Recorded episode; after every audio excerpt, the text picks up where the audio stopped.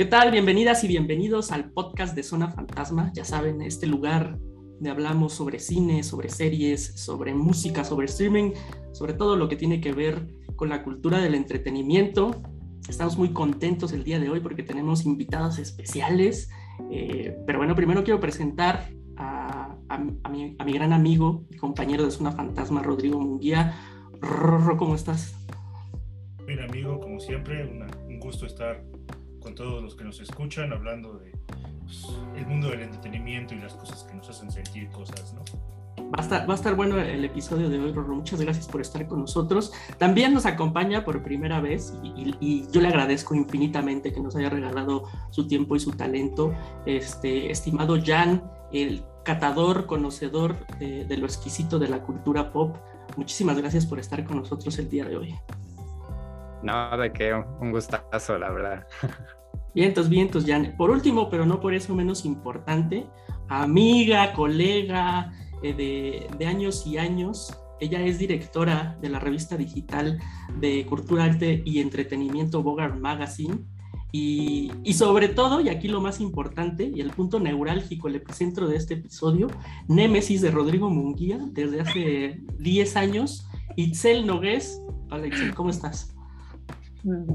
Bien, gustosa siempre de, hacer polémica y antagonismo.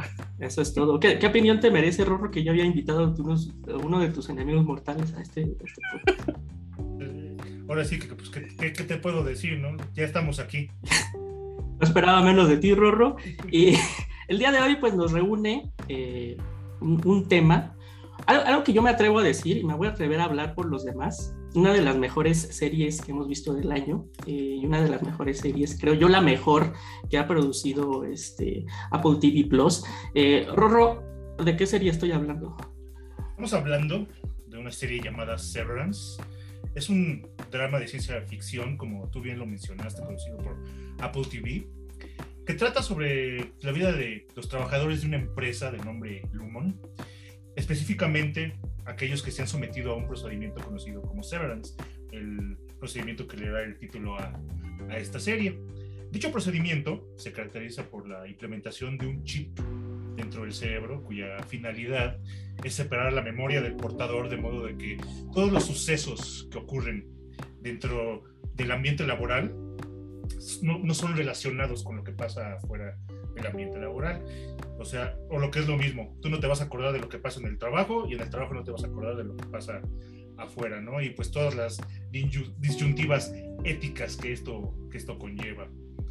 es una serie protagonizada por algunos veteranos de la industria, como lo son Christopher Walken, John Tuturro y Patricia Arquette, los cuales creo que no tengo que presentar a, a, nuestros escuchas y si por una casualidad no lo han escuchado de ellos, no, mamen, métanse a Google, googleen su trabajo, pónganse a verlo, estamos en 2022, no, no chinguen, ¿no?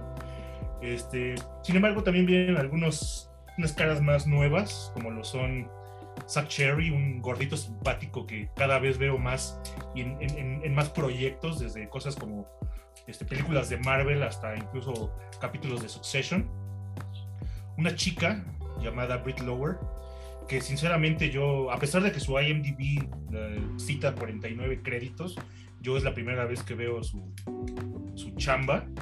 Son anuncios de, de, colgate y cosas así. Una onda así.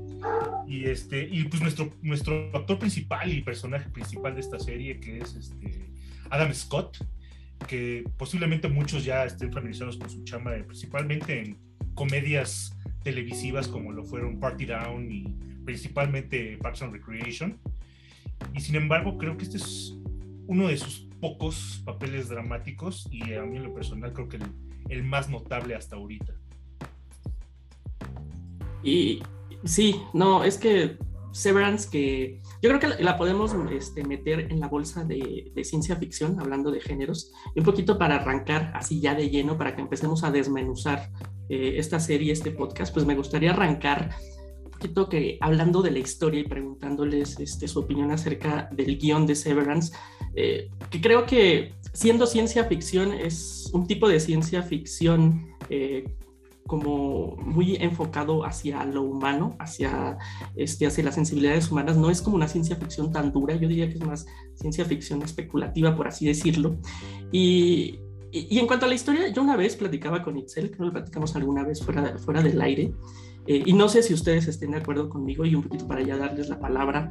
Eh, a mí me, no sé, me recuerda bien cabrón Severance. No sé si, no sé si es el. Eh, al principio pensé que era el estilo visual, luego pensé que era como la dirección de personajes, y después me di cuenta que no, que es este pesimismo como que yo este, veía, viene del guion que me recuerda mucho las historias de Charlie Kaufman.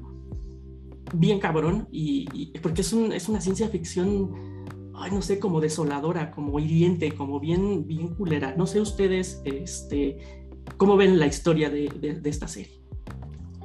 No sé quién quiere arrancar. Anímense, muchachos. Nuestros invitados, por favor. Yo les doy la palabra a Jan porque vi que ya tenía el micrófono abierto esperando el momento para intervenir, entonces no le vaya, no se le vaya a olvidar la idea que tenía ahí. Muchísimas gracias. Pues ahora que mencionas a Charlie Kaufman, sí, sí, totalmente. No lo había pensado. Yo me inclinaba más por el lado de algo así como, como Blade Runner, de alguna manera. Que, o sea, sí es como ciencia ficción muy, muy, muy cañona. Muchísimo más que Severance, obviamente. Pero está como basada en ese punto de, de qué nos hace ser humanos, ¿no? O sea, qué, qué significa y qué representa todo esto y justamente lo hace de una manera como muy muy original y a la vez como muy fresca. Y es precisamente esto lo que te atrapa o por lo menos a mí eso fue lo primero que me llamó la atención porque yo no soy tal cual de, de aventarme series, de vinchear series así seguido. Y Severance o sea, en, en, cuanto a los temas, la manera en que está estructurada cada, cada episodio, y las incógnitas que planta a lo largo de la, de la temporada, se me hizo, como tú lo dijiste, una de las mejores series. Y la mejor serie para mí siempre ha sido Mr. Robot, pero sí está muy, muy, muy, muy cerca a Severance. De... Ahí se está peleando, la verdad. Mr. Robot pues ya acabó, entonces tenemos que ver cómo continúa Severance para ahí disputar los lugares. acabas de encontrar un, este, ¿cómo se llama? Un fan recalcitrante de Mr. Robot. Ya haremos un podcast de eso, es, otro tema, pero qué, bueno que lo mencionaste. Y, yo nunca hubiera encontrado como, el, este, como este punto, esta convergencia que hablabas de Blade Runner con, con Severance, porque sí, de hecho, pues Blade Runner es como una ciencia dura, ciencia ficción, perdón, mucho, mucho más dura, pero sí tiene esa onda, ¿no? Ese aspecto. me, gustó esa, esa, esta cuestión que planteaste de qué nos hace ser ser humanos. ¿Tú, tú cómo lo ves, Itze? Pues no sé, yo, yo en algún punto justamente pensaba lo contrario, ¿no? Que se alejaba mucho a este tipo de, de ciencia ficción, ¿no? O sea, como que pues siento que se apega un poco más como esta, estos principios más este, rústicos de la distopía más que de la, de la ciencia ficción, claro, sin dejar de ser ciencia ficción. Y a mí me gusta mucho, obviamente, bueno, hablando en términos de guion y eso, eh, tú sabes, tú me conoces que a mí el thriller es un género que, que me encanta, me, me, o sea, de todos los géneros es mi favorito. Y lo que me gusta es que este, este guion, pues se, desde el principio te avienta o desde el principio empieza con, esto, con esta cuestión de, de thriller que, que, funciona en muchas películas, sí, o sea, siempre está como esta cuestión de qué está pasando, hay algo raro aquí, pero siento que aquí se explota todo el tiempo, sospechamos todo el tiempo de todos los personajes. Eh, yo en algún punto pensaba que Milchik decía, es que este tipo ha de ser como inteligencia artificial porque nunca gesticula, la, la manera en la que, o sea, la actuación y cómo está construido el personaje, yo decía, este tipo va a salir que es inteligencia artificial y todo, todo el tiempo estoy, estabas, o bueno, yo estaba como sospechando de todo, entonces ese, ese thriller que está mezclado ahí me, me gusta me gusta muchísimo. Y claro, me parece un guion eh, súper inteligente porque justamente a mí también me recuerda mucho a Kaufman. Em, eh, en, algún, en algunos puntos visuales, en algunos puntos la, la parte de la historia, eh, este pesimismo que tú decías, que en algunos, en algunos momentos yo sé que, que, a lo mejor decirlo, yo ahora lo, que lo estoy pensando como que puede sonar eh, un disparate, pero creo que, que, ya muy en el fondo sí encuentro estos paralelismos con Anomalisa, como esta depresión densa, profunda, este, súper comprensible, pero al mismo tiempo, eh, pues como que queremos alejarnos, o sea, son personajes que nos parecen incómodos. Este, me gusta mucho que, que los momentos de comedia que, que están ahí con, con, Ben Stiller vienen de lo incómodo, de la incomodidad natural y no de ese tipo de comedia que yo particularmente no, no soy adepta. No, no, y aquí va a empezar la némesis con, con Rodrigo. No soy fan de Ben Stiller ni de su trabajo ni de su comedia. Su comedia me parece muy gringa, muy sosa, muy burda. Pero aquí es todo lo contrario. ya sé, ya sé, Rodrigo, pero si no, no hay carnita. Si no hay polémica, no hay carnita. Eh, y aquí me parece que justo viene de estos momentos incómodos, ¿no? Este, estos momentos donde hay dinámicas este, en, en Lumon o en esta empresa donde están eh, nuestros, nuestros personajes, Esto, estas dinámicas de baile y esos son momentos sumamente incómodos, pero son sumamente cómicos, ¿no? Este, siento que también es una comedia muy inteligente, que está puesta, pero no está forzada. Y a mí me parece un guion súper, súper, súper inteligente y que termina abordando muchos temas, todos muy complejos, pero no se queda, yo no, yo no siento que está corta, digo, es muy pronto, hay una, una primera temporada, ya veremos qué pasa en la siguiente, que ya está confirmada, y no sé cuántas vaya a haber, pero por el momento el planteamiento de tantos temas me parece que, que está bien hecho, habrá que ver si se resuelven todos igual de, de satisfactoriamente. Sí, totalmente de acuerdo. Y es que Severance puede ser como hasta existencialista en muchos, muchos aspectos. Por ejemplo, ahorita este, Jan como que tocaba la parte hasta cierto punto filosófica. Ixel dijo este, algo sobre el thriller. A mí, Rorro, porque está, es que yo veo Severance y puedo imaginarme 10.000 cosas que te agarraron de ella y que te pueden mamar de ella, pero me interesa muchísimo saber cuál fue, qué, qué es lo que tú dices, por qué Severance dices, no mames, de su historia, por qué chingados te gustan tanto. Primero que nada, porque creo que es una premisa tan simple que dirías cómo no se me ocurrió a, a mí o cómo es que no, no existe algo así. O sea, creo que todos los que hemos pasado por una oficina y por el hecho de tener que estar encerrados nueve más horas en una oficina, decimos, con qué ganas de salir de aquí y olvidarme de todo lo que pasó y llevarlo esto a un, a un mundo distópico, ciencia ficción, pues creo que es como una manera de anclar de manera muy poderosa al, al, espectador, ¿no? Eso es lo que primero me, me llamó la atención, porque pues al, leer en papel la trama dices, pues, claro, ¿no? O sea, ¿por qué no? Ya cuando ves las implicaciones de lo que conlleva un procedimiento como ese, es cuando se, pues, me, se empieza a poner espeluznante el argumento, ¿no? Y este, me, me, gustó que lo hayan relacionado como con Kaufman, que yo tampoco había hecho esa asociación de principio, pero es bastante, bastante obvia. A mí me evocó mucho, mucho más este, eh, lo que se ha hecho con Black Mirror.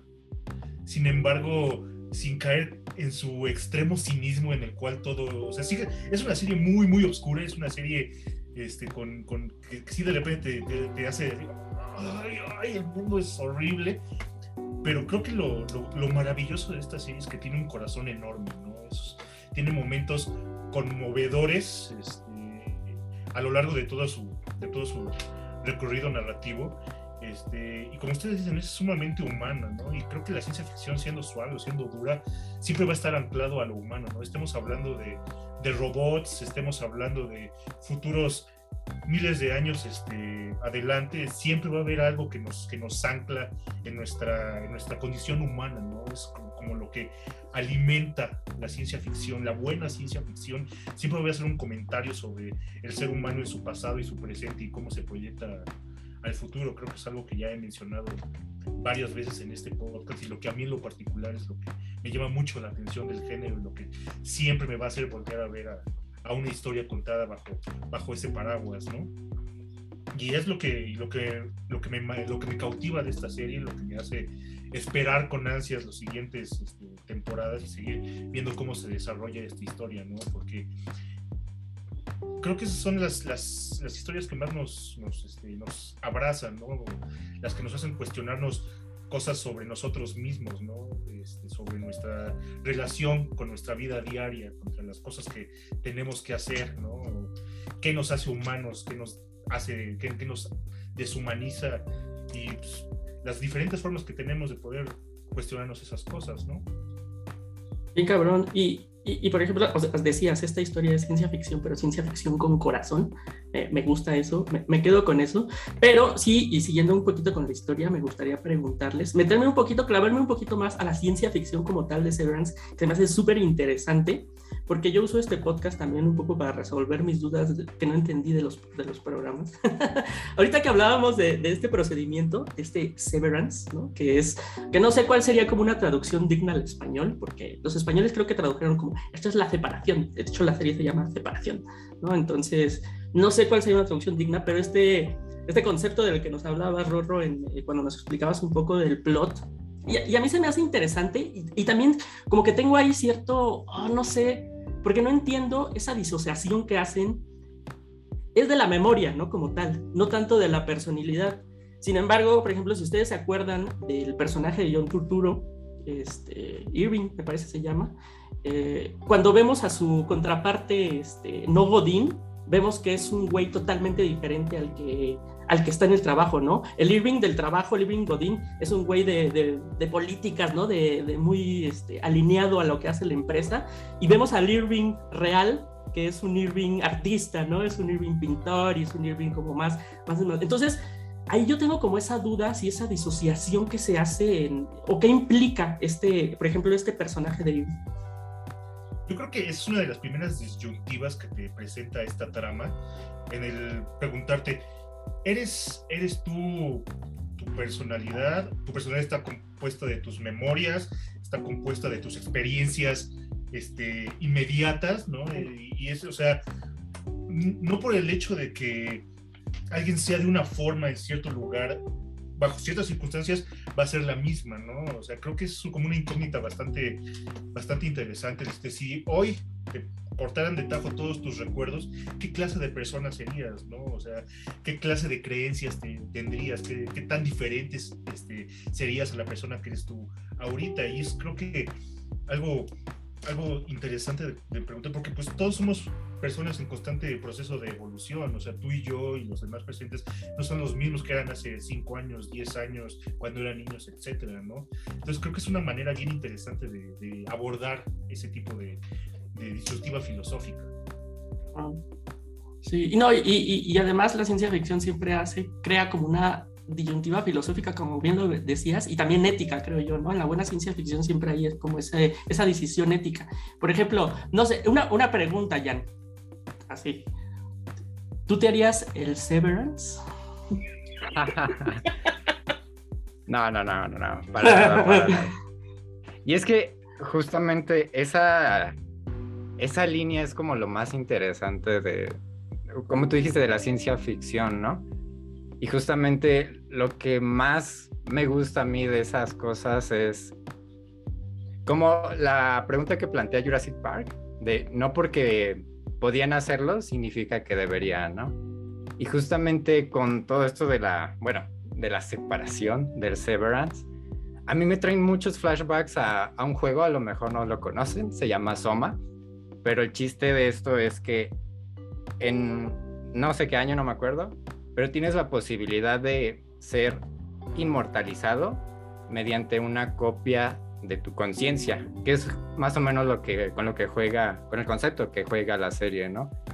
Entonces sería como la misma pregunta, o sea, no tú, la persona que eres hoy ya no va a existir, pero una copia de ella sí. ¿Lo harías? Y justamente, o sea, y, no tenemos que ponernos muy como pesimistas o así de, ay, pues X todo, ¿no? Pero justamente plantear la pregunta es lo interesante, ¿no? Y lo que me encanta de la serie es, además de plantear esa pregunta, plantea todo un entorno en el que vas viendo, ok, sí, ya llevaron a cabo el procedimiento, ¿no? Que si está bien, que si está mal. También es importante, pero también vamos a enfocarle a las, a las motivaciones de cada uno de los personajes, ¿no? Y justamente es lo que ves de, de el contraste entre personajes, lo que lo hace como más enriquecedor. Justamente tienes a, a este, ay, el Irving, ¿verdad? Que es pintor, o sea, él que es completamente correcto, que es, no, no, no, es que así no son las cosas, porque en el manual dice esto, y afuera es como rebelde y un artista. Entonces, la manera en que ves estos contrastes se me hace súper, súper interesante. Y justamente, de alguna manera está bien justificado en cuanto a guion. Entonces, siento que, que lo que te atrapa de esta serie, además de las preguntas que plantea, es la fluidez en la que todo pues embona y al mismo tiempo como que faltan piezas. E, eso para mí fue lo que más me atrapó desde el primer capítulo, que comienzas y esta Heli está en, en una mesa y le preguntan que, que cómo te llamas, que de dónde vienes, o sea, preguntas muy sencillas, ¿no? No, ¿cuál fue el tercer presidente de los Estados Unidos, ¿no? O sea, cosas que todo el mundo debería saber. Y sin embargo no la sabe. O sea, y después entra este... Ay, Adam Scott. olvida el nombre del personaje. Y le dice, no, sacaste 10, o sea, estuvo perfecto lo que dijiste. Mark. Entonces, Mark, cierto, cierto, gracias. Entonces todo eso a mí me, me atrae y a la vez me cautiva de la serie. Pero más que nada en cuanto a lo que plantea filosóficamente, sería como el, la cereza del pastel para mí, definitivamente.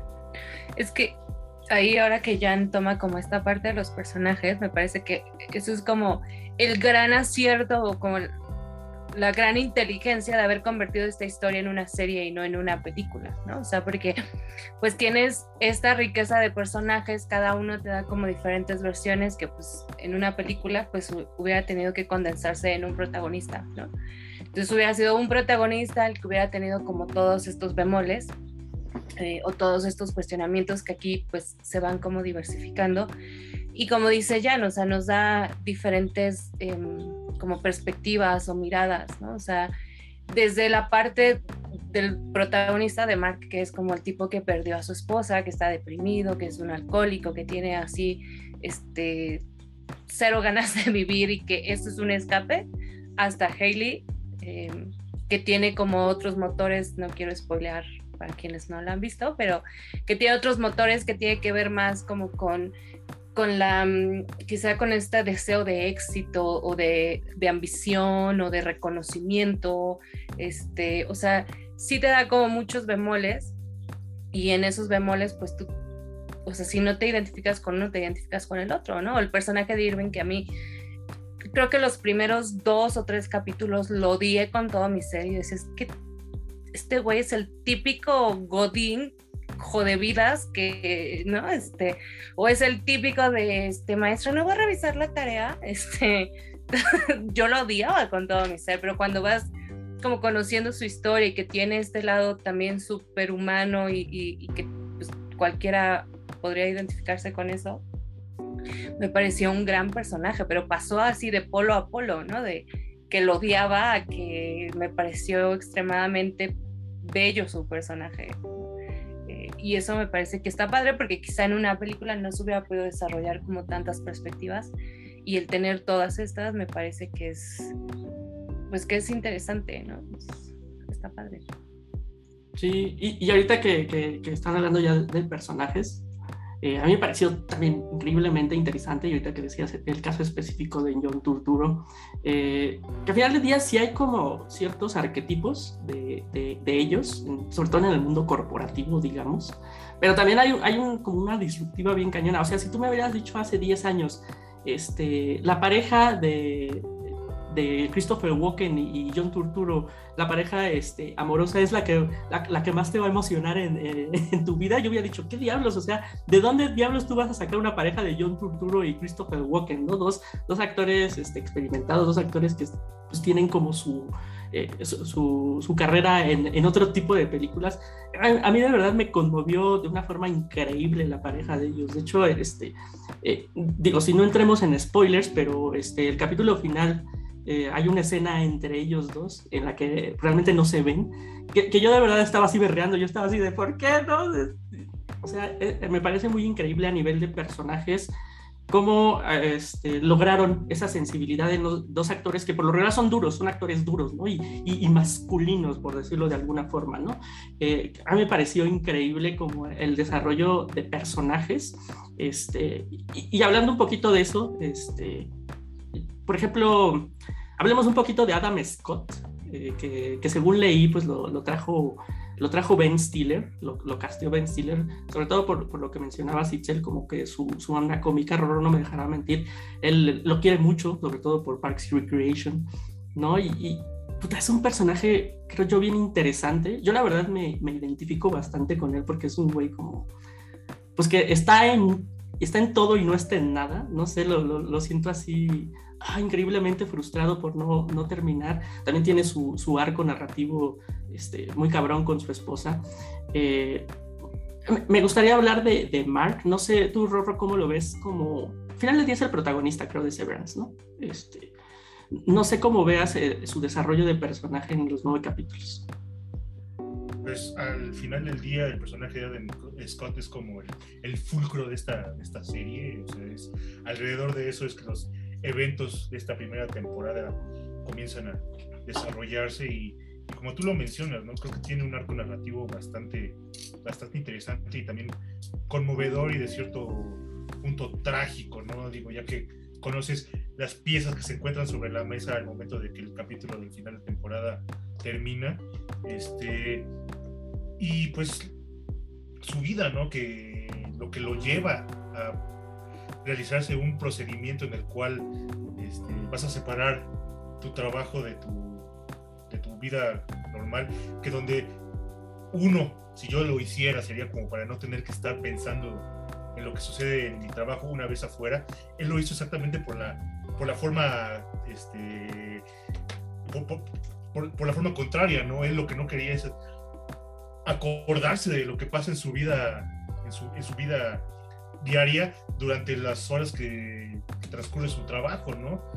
Y, este, y creo que hay una vulnerabilidad en el personaje, en ambas partes de su, de su vida diaria, que, que este, este actor trae de una manera, te digo, muy conmovedora. Este, es, este personaje que dentro del trabajo no sabe por qué y por qué lo hace, ¿no? Pero está dedicado a, este, cumplir su trabajo y a, que las personas que están a su, cargo también lo, lleven a cabo, ¿no? Y sobre todo ayudarles a entender qué es lo que tienen que hacer, por qué lo tienen que hacer, cuál es la importancia del, por qué hacerlo, que no tienen, ninguna de estas preguntas que acabo de hacer tienen como una respuesta concreta dentro de la serie pero que es simplemente su actuación y su personaje la cual le dan ese, ese movimiento a lo largo de, de, de la serie. Sí, to totalmente de acuerdo. Um, Jan, ¿tú, tú este, tuviste eh, conexión con algún personaje en particular? Hoy con todos. Obviamente por diferentes cualidades, ¿no?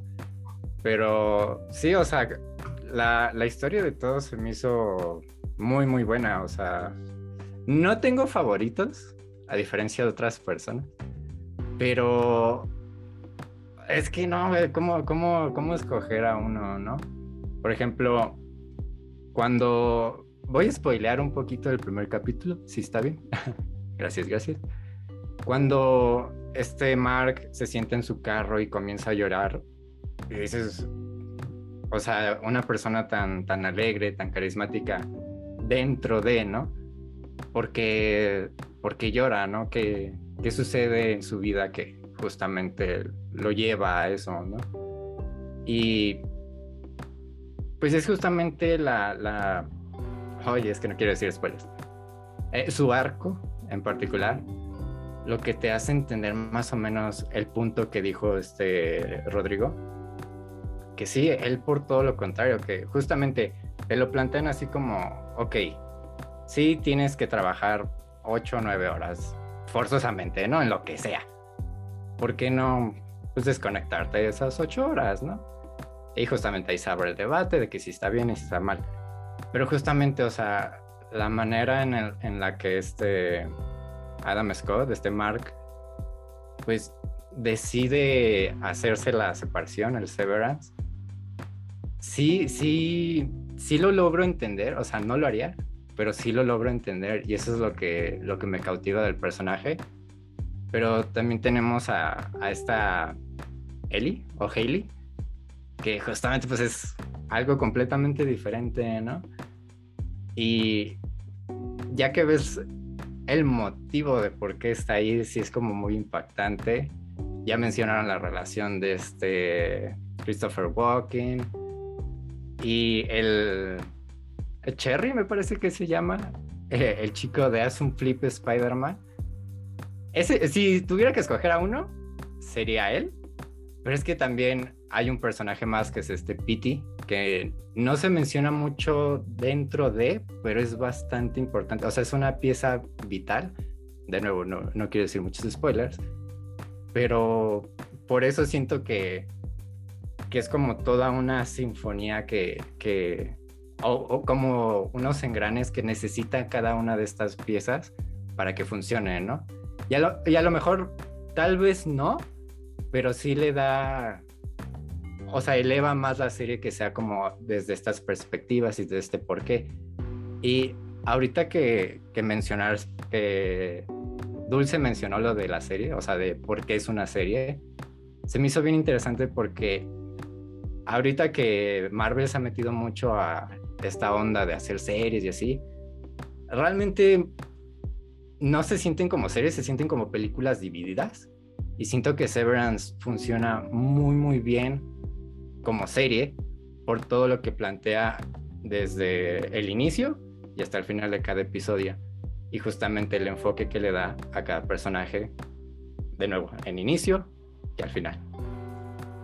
Vale, y eso, y eso que dices está bien interesante, como que, o sea, como que lo sientes si bien es una historia que continúa, lo sientes como algo que se cerró, que, se, que cerró bonito su guion. De hecho, y, se me hace súper interesante porque yo estaba leyendo que originalmente este Dan Erickson, el, pues el showrunner, el, creador de la historia, sí tenía contemplado un décimo capítulo que, que cerraba como los arcos y la historia en general de, este, pues sí, ¿no? De, de Severance. Eh, ben Stiller llega y le dice, ¿sabes qué? No, este, ponlo en continuará porque esto es un buen negocio y esta historia da mucho para, para mucho más. Pero aún así, este, creo que es una, es una primera temporada bien redondita. Itzel, tú como, tú como guionista, porque hay que decirlo, tú eres guionista, este, eh, ¿cómo ves el desarrollo tanto de historia de personajes en este sentido? Mira, a mí, eh, pues es que mira, creo que todos los personajes tienen como varias cosas, pero a mí lo que, lo que me, me gusta y me interesa es que este último capítulo es súper revelador y como que ya nos dice o nos anticipa o nos da pistas para intuir hacia dónde van sus, sus arcos en las siguientes temporadas. Eh, hasta el momento para mí mi, personaje, pues no sé si el favorito, pero con el que más me identifico definitivamente es Heli, o sea, como, como esa onda de obstinada, necia y querer lograr a fuerzas lo que se propone y que eso, eso me identifico totalmente, ¿no? Este, en cambio los otros me, me desesperan por momentos como personajes, o sea, si fueran, más bien, no como personajes, si fueran personas cercanas a mi medio, me desesperarían porque diría, ay, reacciona, pasguato, trabaja, muévete, haz, o sea, siempre están así como, ¿no? Pero es, conocen su, su, su historia y todo lo que hay detrás de, de, Lumon y de lo que sucede en, esta, en este aspecto laboral y conecta, conecto mucho mejor, por ejemplo, o me conmueve más, como ya dijimos, la historia de Irving. Eh, y con Mark no me identifico nada. De hecho, siento que a mí su arco me parece que está siendo como bastante estable, como que no ha sido tampoco un cambio tan revelador ni tan em, grande, porque, eh, claro, nos lo estamos guardando porque, como dice Ben Stiller, esto es un negocio y hay que estirarlo lo más que se pueda. Em, pero, pero siento que él como actor es tan carismático, tiene eh, como, como, sí, eh, tiene mucha simpatía que lo transmite a su personaje, lo transmite a la pantalla y es un personaje que yo lo veo, digo, es que este cuate, o sea, nada más de verle su carita, ¿no? O sea, como esa forma de hacer las cosas y, de convivir y de querer ser como mediador y, demás, es el tipo con el que nunca te vas a enojar.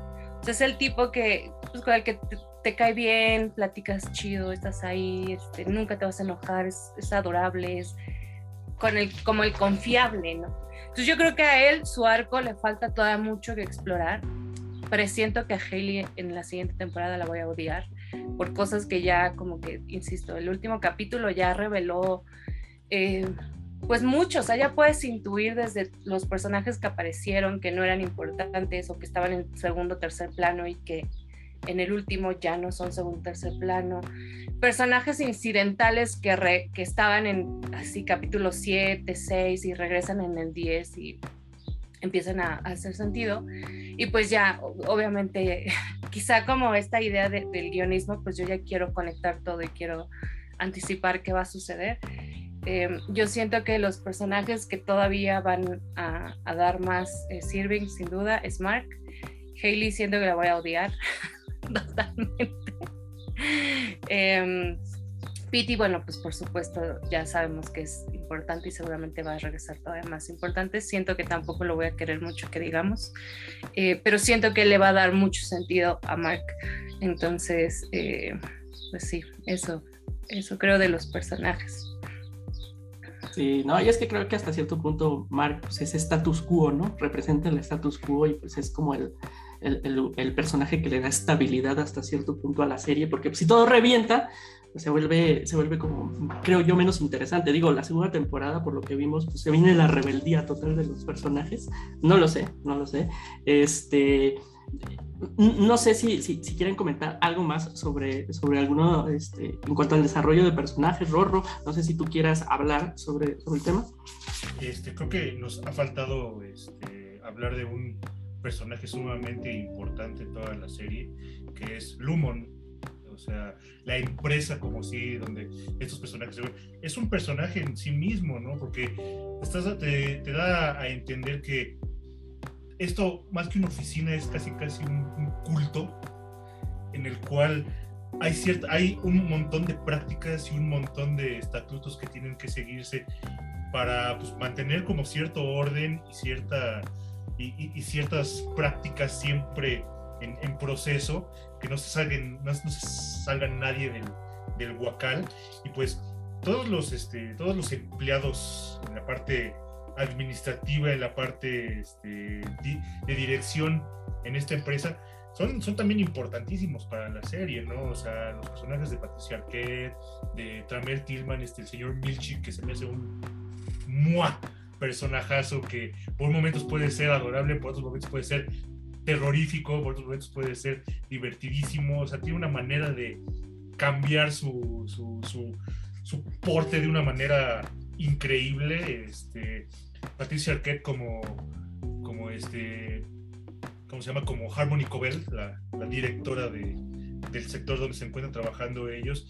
Esta persona que que Mark conoce como dos personas diferentes y que no puede asociar porque precisamente tiene este chip separando sus memorias de un lado y del otro, que por un lado puede ser esta vecina quizás un poco incómoda, pero también como muy servicial al, pendiente de, él y todo eso, y que en su oficina es esta figura siniestra la cual se tiene que respetar y que impone orden a punta de aventarte cosas en la cara casi casi.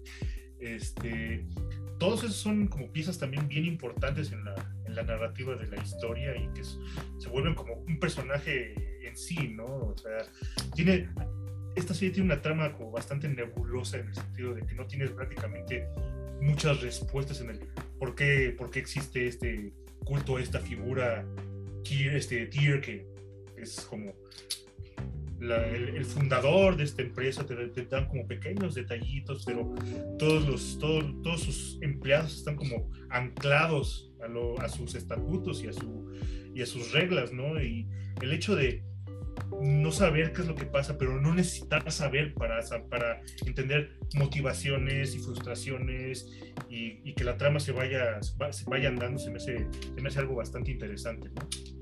Puta, y ahorita que platicabas de, de Lumon como, como ente, digamos, como ente siniestro, y, no sé si a ustedes les pasó o, o, no sé si soy yo, pero a mí me daba sí me daba un montón de mala leche este, las actividades que tienen en los distintos departamentos. Por ejemplo, en, el de análisis de datos están los personajes principales, eso de, este, tú vas a sentir, ¿no? Los números que son, que te hacen sentir triste o algo así decían, ¿no? Que te hacen sentir triste, que te hacen sentir... Puta, no sé, me... Ah, también el departamento de Christopher Walken, las cabras, ¿qué pedo con las cabras? O sea, no sé, hasta cierto punto creo que me recuerda un poquito Lumon, no sé si ustedes vieron Lost, pero como que tiene sus inicios ahí con, Dharma Initiative, ¿no? Como esta empresa que no sabes qué pedo, pero hace como experimentos. Pues sí, totalmente de acuerdo, sí es como un, un personaje más en, este, en Severance. ¿Ustedes, ¿Ustedes en qué departamento les gustaría estar de Severance? O sea, tú, yo creo que tú estarías en este... Yo soy en las, cabras los, que solo, los que solo se escuchan en el altavoz, en los top niveles. Qué mal viaje, qué mal viaje. no, pero, pero es súper interesante ¿eh? lo que dice Rorro, porque justamente hace rato yo decía, es que hay muchos temas en esto, ¿no? O sea, y creo que uno muy importante, o sea, aparte de, claro, todo lo de la empresa, es la parte de la idolatría, ¿no? O sea, sí, sí creo que tiene muchos momentos donde hay una crítica muy fuerte a la, como esta cuestión del culto, ¿no? De la idolatría.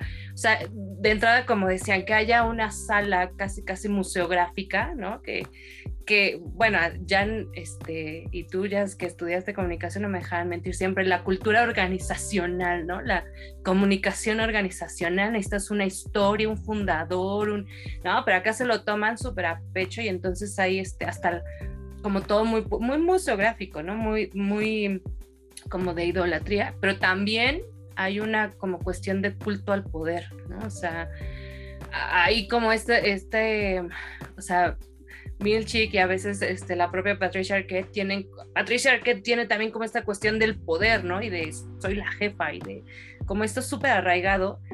Eh, aparte, claro, de, de, como esta crítica a la empresa que me parece súper, súper de Jack ¿no? O sea, me recuerda un chorro a Playtime y como todo este montaje de, pues, del capitalismo, de la empresa, de lo, del, trabajador sistemático, de, lo, como decía este, Rodrigo, de los manuales, de este, las actividades de, unión y de interacción y de ¿no? los, este, los viernes codines este, con sándwichitos y melón y así. la fiesta de melón. Qué, qué, increíble tu referencia de Tati, sí, totalmente de acuerdo. Y este, y pues voy a sonar mamón, pero creo que es que sí, no manches, se, funda un nuevo subgénero de la ciencia ficción, el corporativismo filosófico, si lo queremos llamar así, porque de verdad que sí tiene todo lo que decía Rorro, no mames, está muy cabrón. Sí, sí, es, este, es una serie que como que tiene un montón de, de capas como, como buena cebollita. Y otra cosa que a mí me parece este, este, bastante, bastante, bastante admirable de Severance y, y, un poquito pasando al siguiente tema, si les parece bien.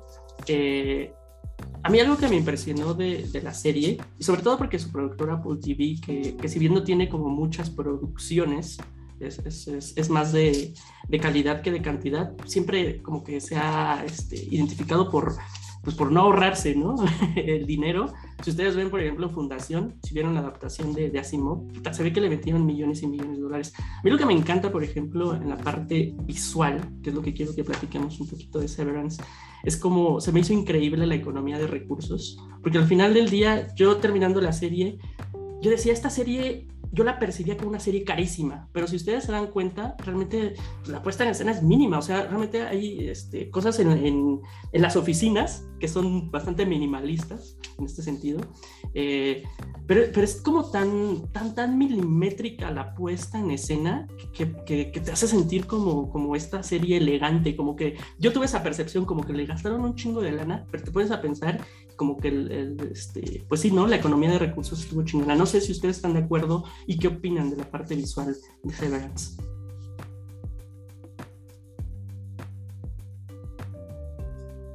Pues como, como, nadie, como nadie quiere hablar, pues le voy a preguntar a, a, al buen Jan. No, justo, justo. Este, yo igual me, me, me sorprendió bastante eh, pues todo lo que pudieron hacer con, no diría un, con un bajo presupuesto, pero sí uno que no, no se compara a lo que yo tenía en mente, ¿no? Y, y, más que nada, bueno, o sea, si te pones a pensar y dices, no, pues es que son locaciones repetidas y así, que sí de alguna forma, pero están tan bien hechas que un simple ángulo diferente te hace sentir en un espacio totalmente, pues diferente, ¿no? Valga la redundancia. Y justamente, eh, bueno, ese es dentro de, la empresa más que nada, ¿no? Dentro de Lumon. Y justamente eh, eso lo había platicado con esta Dulce, con Itzel, de si reciclaban como tomas, ¿no? Porque hay muchos pasillos y todos son blancos, impecables, pero a veces vienen y a veces van y así. Pero está, no sé si, si aplaudirle a la edición o la dirección o a producción o a los tres, que justamente son, son no, no te das cuenta, está todo tan, tan bien estructurado que sí lo sientes como un lugar verdadero, no lo sientes como un simple set, ¿no? Y justamente ya que llegas a los departamentos y ves pues todo lo que hay ahí, de preguntas y así, pues justamente más te impacta como el diseño de todo, ¿no? Y me encanta ese contraste de, de modernidad una vez que sales de la empresa, pero que de todos modos es como minimalista, pero no en, no en cuanto a, es, a estilo, por así decirlo, sí en cuanto a estética, pero no en, en, cuanto a estilo, porque muchas cosas están vacías o hay poca gente, todo es tranquilo y así, que yo diría que es otra incógnita de si sí están como en el presente o es otro lugar o es como un área, no lo sé, rentada o comprada por Lumons para sus trabajadores. Entonces, ahí justamente volvemos a lo impecable que está escrita la historia, porque todo esto pues sirve, ¿no? O sea, apoya al guion, apoya la historia. Y volviendo un poco a, a la empresa, justamente ahí tenemos un muy buen plano. Me encanta ese diseño no sé si de los 50, de los 60, por así decirlo, que pues a primera instancia dices, ah, pues sí, está en esa época, ¿no? Está en el pasado. Y luego sales y ves que hay celulares y todo es como, bueno, no todo, pero sí sabes que es el presente, que volvemos a lo mismo. Ayuda mucho a la historia y esas incógnitas que plantea. Entonces, o sea, yo por eso estoy cautivadísimo con la serie. creo que las... Eh, perdón, perdón no, no, vas, vas, vas. Este, creo que es un perfecto ejemplo de diseño sirviendo a la trama. O sea, la manera en la cual está presentado todo.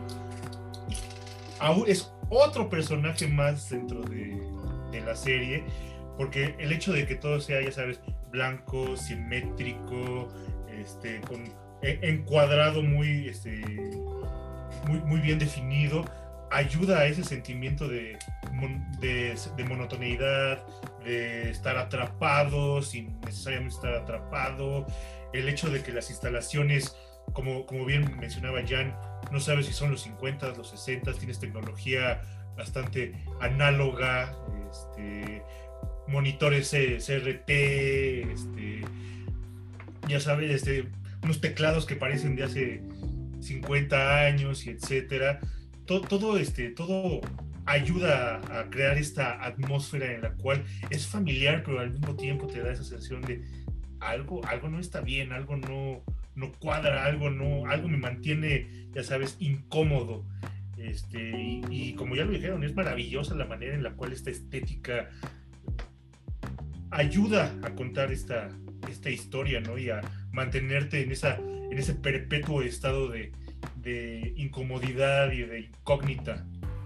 Este, los colores, este, como, como mencionaba, los encuadres, y, esa diferenciación que este, bastante acertada que hizo, que hizo ya en el, que el mundo anterior, en el mundo exterior que diga, este, es bien, bien este, económico y bien, este, ¿cómo, decir? O sea, te hace preguntar si estamos en el presente, dónde estamos, este, esa, esa, ¿cómo se llama?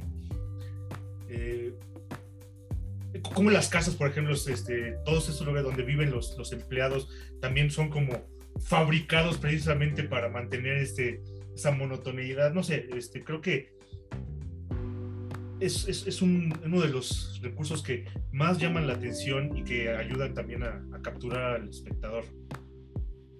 Sin duda. Es, es, como dice Rodrigo, o sea, y justo qué bueno que pusiste ese fotograma, ¿no?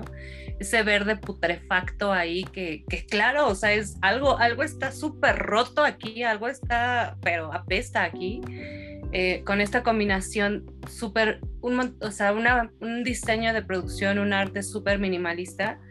Eh, yo creo que alguna vez, hace ya mucho tiempo, pero alguna vez lo habíamos comentado, a mí me gusta mucho la ciencia ficción que se deshace de, de todas estas chispas de, aparatos y arquitecturas futuristas y súper tecnológicos, a mí me, produce más miedo me, o, me, o, me, hace pensar que está, todo esto está mucho más cerca de nosotros cuando vemos esto, estos montajes que se deshace de eso, ¿no? O sea, como Alphaville, este, la propia naranja mecánica que es este, pues, distópica, ¿no? Y que es, o sea, no, no necesitamos crear una pared que se vea súper neón y con luces y con botones este, invisibles, o sea, lo más, lo más cercano a nuestra realidad creo que, que, que es lo que me hace como preocuparme más sobre estos planteamientos que se están poniendo sobre la mesa porque me hace sentir como que están cerca, ¿no? O sea, es todo lo contrario al efecto Legarreta, ¿no? De, este, eso no nos va a pasar porque está muy lejos, no, siento que es todo lo contrario, es, puede pasar y está pasando porque visualmente me identifico con todo lo que veo. Entonces a mí me gusta mucho que sea esta cuestión minimalista, eh, esos pasillos que además, como dice Jan, son súper claustrofóbicos que a lo mejor solamente van caminando, pero ya me hacen sentir angustia, esos, esos pasillos interminables. Em, pero yo diría, y, claro, la parte, el mundo exterior, el mundo personal, ¿no? fuera de la, de la corporación, eh, pues sí, como, como dice Rodrigo, pero esa parte me recuerda mucho también visualmente a Kaufman, ¿no? O sea, también siento que hay como cierto parecido. Entonces yo diría que tanto, o sea, como en resumen, pues para mí esto sería, haz de cuenta que, que, que el hijo de, Kaufman con Kubrick, ¿no? Eso, esas cuestiones que dice, que dice Rodrigo, súper simétricas, los blancos muy blancos, este, yo diría que es como el hijo de Kaufman con Kubrick, tocado por Playtime de Jack Stati. Em, que me parece, me parece increíble. Eso es lo que me, o sea, creo que son unos referentes bien, bien cañones, pero, pero que no se siente como una copia, no se siente como un recicle, sino que vemos los destellos y, esos destellos cobran vida en una historia que, tiene su alma propia, que tiene eh, su, todo, todos los créditos de su originalidad, de su, de su propuesta eh, novedosa. Y eso a mí me, pues sí creo que es lo que digo, wow. Mm, qué, qué, chingón todo lo que dijeron, desde, desde lo que comentaba Jan y Rorro sobre la ambigüedad este, temporal que, provoca como la estética de la serie, este, pasando por, por las referencias que hace Itzel de Kubrick. Sí, por ejemplo, yo, este, digo, más allá de Naranja Mecánica, perdón, eh, yo cuando veía los planos, por ejemplo, de este como los planos aéreos de la compañía o cuando veo este tipo de patrones en la alfombra, yo así como, como meme de Leonardo DiCaprio, yo decía el resplandor, no mames, ese es el resplandor, bien, bien cabrón. Entonces, puta, sí, lo visual, pues hay como, como esa carga de, varias cosas. De hecho, yo, yo leí, no sé si sean los 50 o 60 la, la, temporalidad, yo alguna vez leí que un poquito también estaban pasadas las oficinas como en las, este, o las primeras oficinas que tenía Apple, creo que en los 70s, 80s, que era como un pedo así minimalista, pero minimalista que te daba miedo, ¿no? Porque literal había ahí como una silla blanca en medio de todo. Entonces, sí, sí hay este, esta parte de visual que mencionan y creo acá, y, y un poquito para entrar este, para regresar a la polémica que decía Excel y un poquito para hablar también de los creadores de la serie, creo que la parte visual sí, sí se le debe un poquito a Ben Stiller, que, que, por lo general su estética es como muy limpia. No sé si ustedes han visto sus películas, por ejemplo, este, la de Walter Mitty, que es como, si bien es como una puesta en escena medio, medio este, cursi, pero creo que es como muy limpia y muy... Este, muy dadivosa en lo estética que es. No, sé en este sentido, este, ustedes qué opinen al respecto. El tío es más como Gondry, ¿no? A mí se me hace como más super Michelle Gondry, pero, pero sí, o sea, sí, sí es una estética súper, súper limpia. Eh, pero no sé, yo creo que aquí sí hay un gran trabajo de fotografía también y, de, arte. O sea, yo creo que, no sé, no sé si solo lo hubiera logrado, pero, pero pues sí creo que también hay que reconocer pues el trabajo de otros equipos, ¿no? O sea, todo el montaje, hasta como dice ya, el, la edición, el, montaje del último capítulo, o sea, Dios mío, el editor, quiero que venga a darme una clase, o sea, todo el montaje del último capítulo también me pareció increíble. Entonces yo creo que, que pues Steven Stiller está a su mano, no, no voy a decir, eh, es muchísimo mejor director que actor. Este, ya me puedes matar, Rodrigo.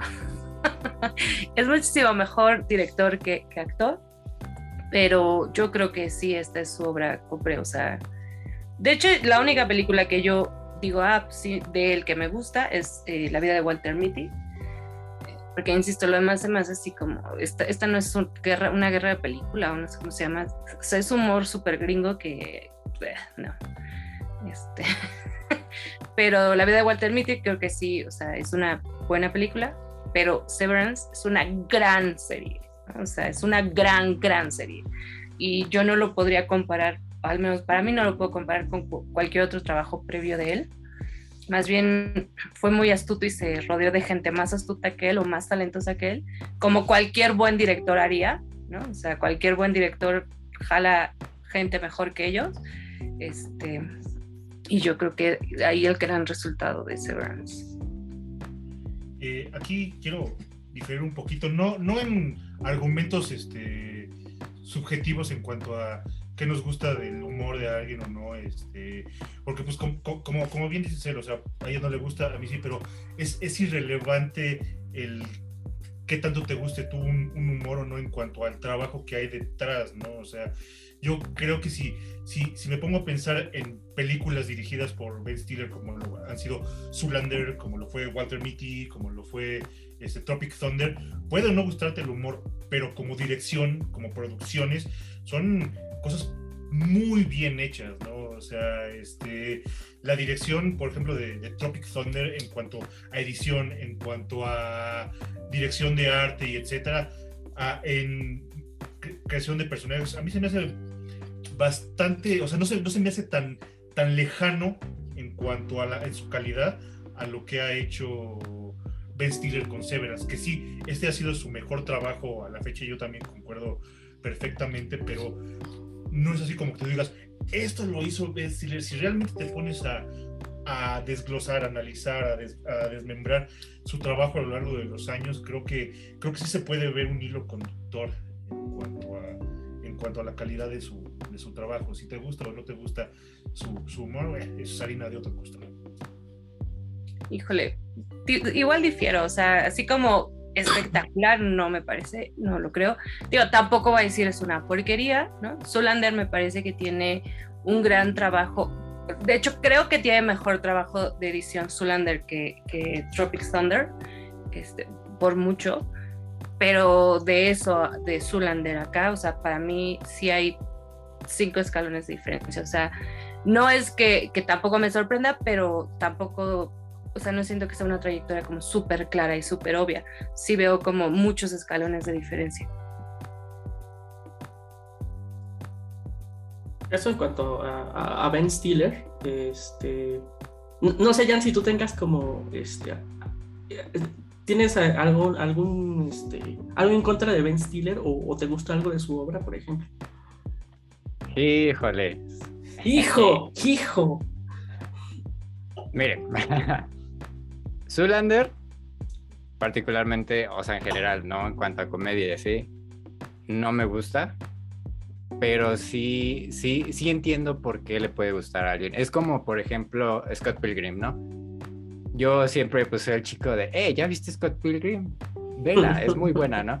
Pero dicen, es comedia muy tonta, pasan cosas muy, pues como, pues alocadas, ¿no?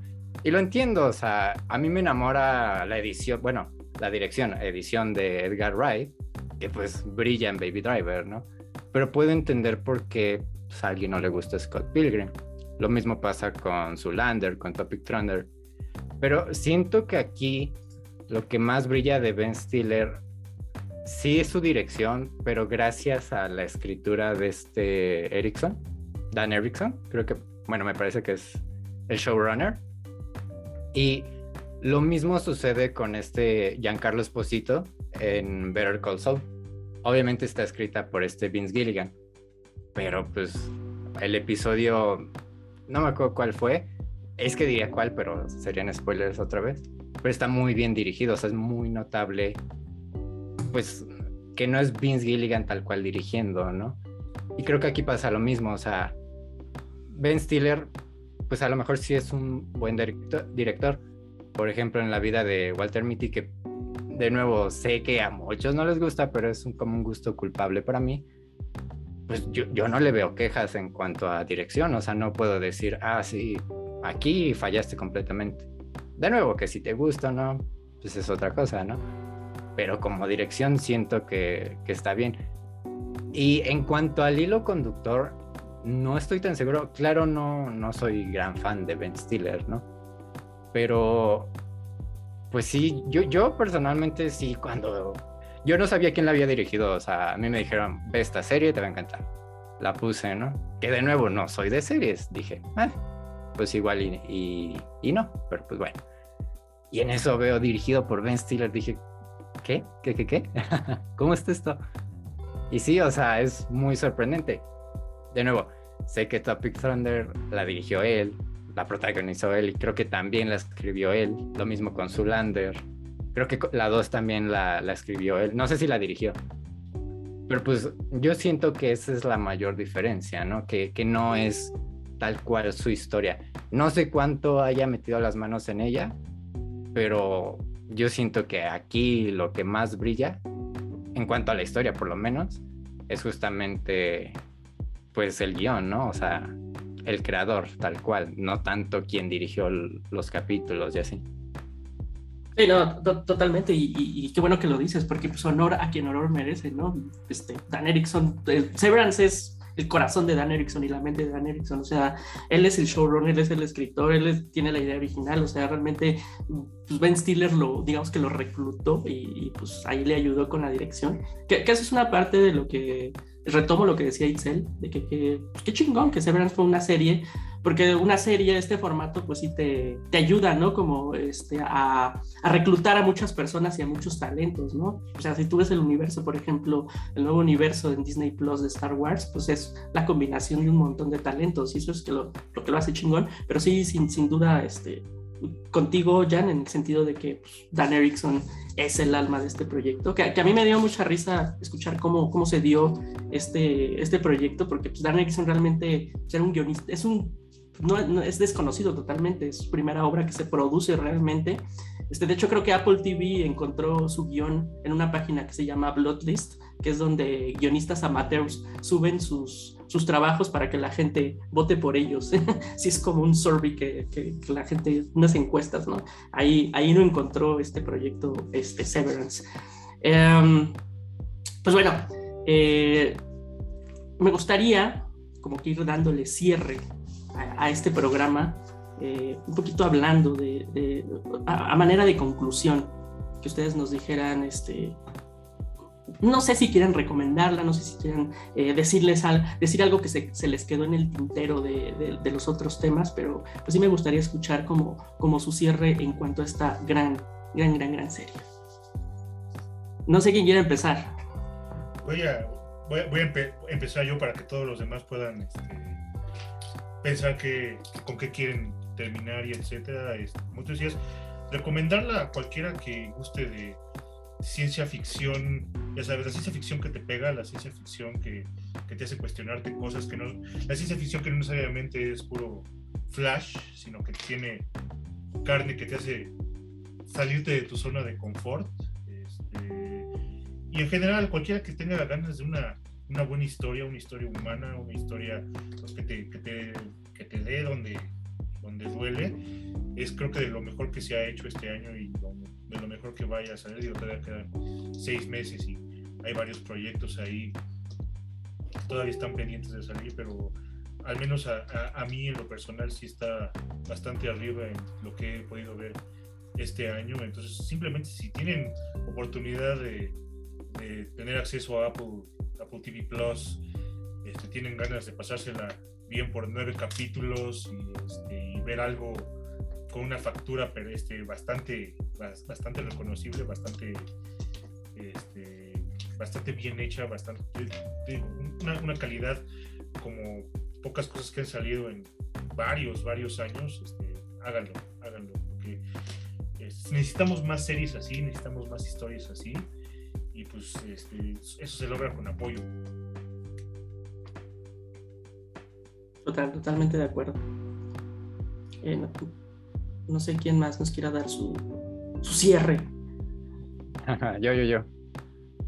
Pues es que recomendarla abiertamente, no lo sé, no estoy tan seguro, porque, o sea, es muy buena, completamente me encanta, me fascina, pero no sé qué tan recomendable sea para el público en general, porque a pesar de que no la considero lenta, sí siento que es como una, le dicen, una quemadura lenta, ¿no? O sea que poco a poco te, te va metiendo más y más y más y más. Que desde el inicio lo hace, o sea, sin duda. Pero sí tienes que mantener como tu atención, pues ahora sí que al tiro, ¿no? Porque hay muchísimas cositas que se te pueden ir y, y no tal cual que pierdas el hilo, pero sí se, se, se, va complejizando la historia hasta cierto punto que sí siento que, que no, no es ampliamente recomendable tal cual. Sin embargo, la, la recomendaría ampliamente, ¿no? Ahora sí que a quien sea le he dicho, no, si ya la viste, ya la viste, vela, vela. Pero justamente entendería por qué alguien, pues a lo mejor la deja a la mitad de la temporada o inclusive a los primeros capítulos y pues en cuanto a opinión personal, diría que vale completamente la pena. O sea, si, si te gusta esta onda como de la primera temporada de Black Mirror, y, menciono la primera porque antes de volverse así de que, ah, la, la, tecnología maldita y es mala y aquí están las consecuencias, antes era como más de, de crítica social o, no, pues sí, de, criticar nuestra realidad. Obviamente sí estaba incluida la tecnología, pero no era como la estrella. Entonces, si te fascina esa primera temporada, creo que eran tres capítulos, cuatro. Pues Severance es como, como el, el primo, ¿no? Es muy similar en ciertos aspectos, pero pues obviamente no tiene mucho que ver. Pero siento que si te, te atrae este tipo de series, de nuevo Black Mirror por la primera temporada, eh, en Severance vas a encontrar una mina de oro, ¿no?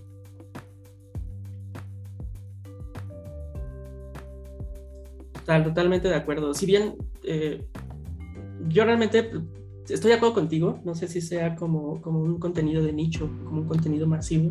Yo creo que no se ha hecho grande, parte porque este, pues la plataforma a la que pertenece pues no es tan masiva, ¿no? Y también, sí, totalmente de acuerdo, es una ciencia ficción bastante reflexiva y bastante, sí, puede llegar a ser densa, creo yo, pero yo creo que sí más personas deberían estar viendo Severance, creo que sí, independientemente de, de todo, creo que es un contenido de entretenimiento. Yo, sí lo pondría en que es un entretenimiento para las masas, yo sí podría decirlo. Eh, muchas veces creemos que, como que un contenido inteligente se pelea con, con, las masas. Yo creo que al contrario, ¿no? Hay que, hay, que, hay que recomendárselo a todo. Qué bueno que se lo recomiendas a todo maldito mundo, porque sí creo que es una serie que de alguna forma este, también enaltece este nuevo formato del streaming Puta, yo, yo le he platicado este, muchas veces con Rorro, ¿no? Qué, qué, chingón que le están dando su dinero, estos, estas grandes empresas, qué chingón que le están dando su dinero a este tipo de ideas, ¿no? Que a lo mejor, como tú dices, ya no son tan, tan, tan, tan de, de este, masivas como podría ser un, otro contenido, pero puta, que le siguen soltando los billetes porque si esto es los nuevos blockbusters, si esto es el nuevo entretenimiento, felicidad total. Entonces, este, pues en ese sentido, totalmente de acuerdo. Y, el, énfasis en recomendarla, o sea, más de que si sea de más appeal o no, o sea, que, concuerdo, no lo es, o sea, no es como tu, tu serie de que vas a, vas a poder echarte, una vez que termine, vas a poder echarte todos los capítulos con, con tus palomitas y detenido. No, son, son, son contenidos que te, que te exigen como consumidor, ¿no? O sea, no, no es algo digerido y en la boca, es algo que te va a hacer sentirte incómodo, te va, te va, quizás te va a letargar, pero digo, como, como el buen arte es algo que, tú tienes que poner de tu parte a la hora de, consumirlo. Y digo, te gusta o no te gusta, digo, eso ya es este boleto de, de cada individuo, ¿no? Pero el, pero el hecho de recomendarla es quizás alguien que no está acostumbrado a esto puede ser su, su este, la pieza que lo va a hacer abrirse a, a mucho más cosas, ¿no? Y sobre todo algo que esté hecho tan bien, que tenga tanta calidad en su factura, creo que es importante recomendar simplemente por eso, ¿no? O sea, como digo, es importante apoyar este tipo de proyectos que, que elevan el medio más allá, un simple medio de, de, consumo y de entretenimiento y que te puede ampliar tu, tu, bagaje, ¿no? Totalmente, totalmente. Itzelina perdón, perdón. Eh, pues sí, yo, miren, honestamente no soy una persona de series, o sea, a mí me cuesta mucho trabajo porque es un compromiso, ¿no? Es un compromiso que puede durar años em, y pues a veces los tiempos, lo que sea. Entonces soy muy mala con las series, eh, prefiero las películas. Sin embargo, sí debo decir que esta serie de las pocas que he visto, este, o sea, porque yo les puedo decir, es lo mejor que he visto, no en el año, sino quizá en muchos años. Eh, pero también, bueno, pues no es como que consuma o devore series, ¿no? Entonces, em, pero bueno, sí, yo diría que, que, que, es una gran serie y si son como yo, créanme que, que esta, esta particularmente los va a atrapar y no, o sea, no, los, no la van a dejar de ver, o sea, quieren ver más y más y más visualmente, como ya, ya lo dijimos, me parece que es una cosa maravillosa. Em, ya, no, ya no nos dio tiempo, yo sé que ya estamos sobre el tiempo, pero ya no nos dio tiempo a hablar de, del intro, que me parece también eh, un intro increíble como pocas veces he visto, creo que cosas tan interesantes para el opening de, una serie, lo había visto con em, El joven Papa y The New Pope, The Young Pope y The New Pope, que son intros súper interesantes y son intros que nos dan mucha más información que, que el propio, los propios capítulos por sí mismos. Eh, entonces creo que desde ahí es algo que te va a atrapar. Quizá ahí también hay muchas más claves que, que nos van a decir el rumbo de la historia, no lo sé, puede ser. Em, pero sí, y como dice Rodrigo, o sea, también es verlo es importante porque entonces también es una forma en la que se exigen nuevos estándares de producción. O sea, Netflix empezó con grandes producciones, como decía Jazz, empezó con pocas producciones de gran calidad y ahora ya produce como tortillas, ¿no? Y, este, y pues la calidad bastante eh, que deja mucho que desear. ¿no? Se ha ido para abajo, exacto, ha priorizado la cantidad por encima de la calidad. ¿no?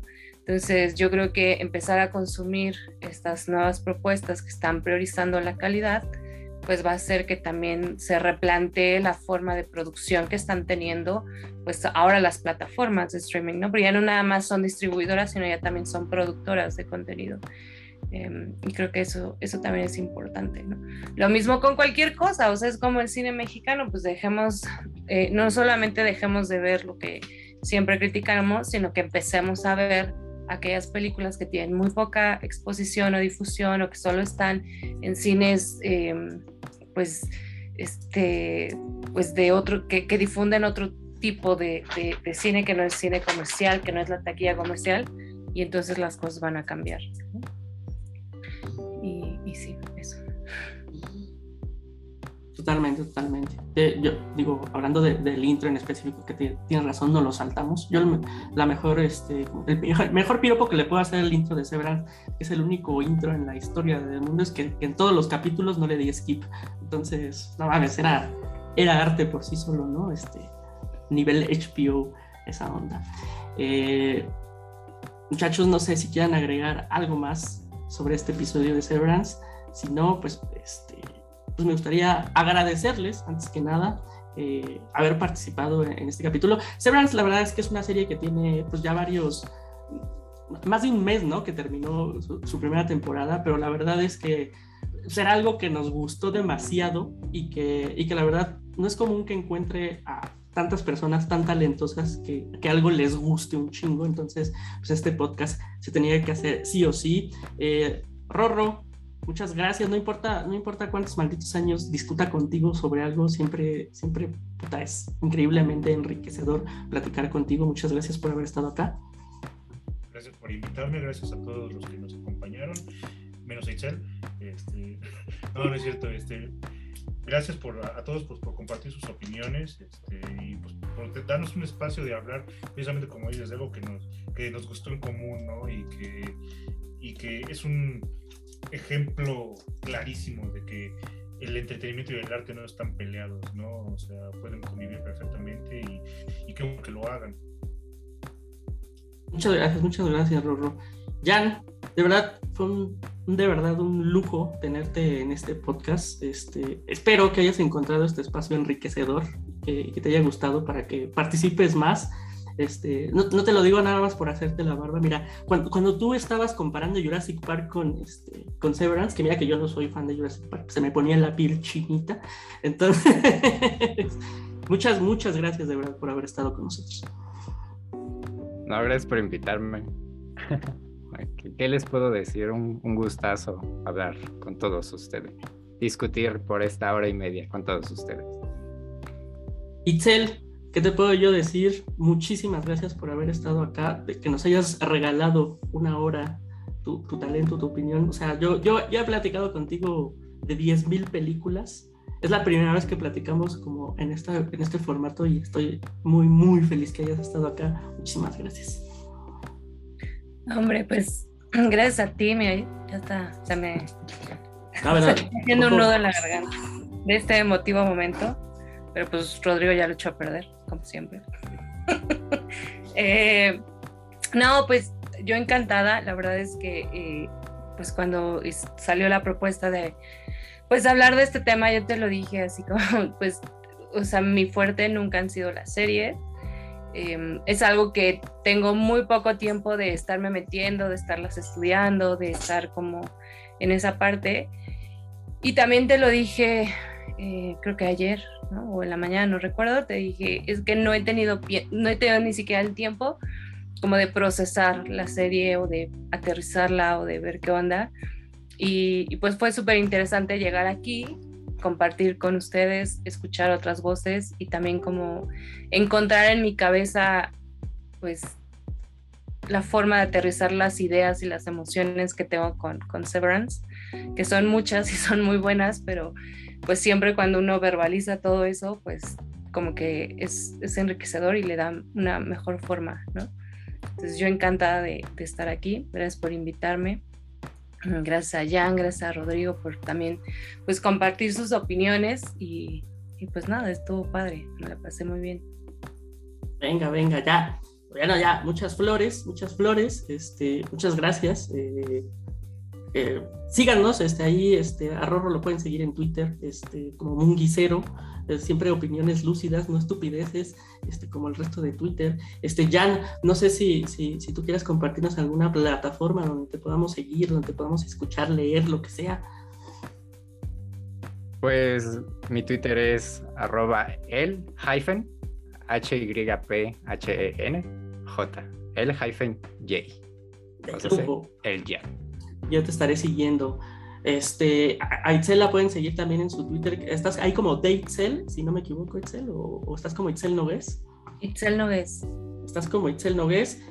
Visiten también Bogart Magazine, www.bogartmagazine.mx. La, este, yo me atrevo a decir, y no me importa decirlo al aire, la revista, este, uno, de, uno de los referentes en fuente teatral, por ejemplo, en México, de, este, este, en cuanto al mundo, el mundo de teatro. Así que visiten www.bogartmagazine.mx y pues también eh, suscríbanse acá a nuestro canal de YouTube. Eh, síganos en, en, nuestras distintas plataformas. Estamos también en audio en Spotify, en Google Podcast y pues en básicamente todas las plataformas de audio que existen y que importan.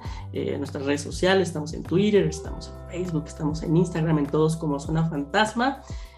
Visítenos a nuestra página www.zonafantasma.com.mx. Muchas gracias por habernos escuchado. Vean Severance, maldita sea, y nos vemos en la próxima.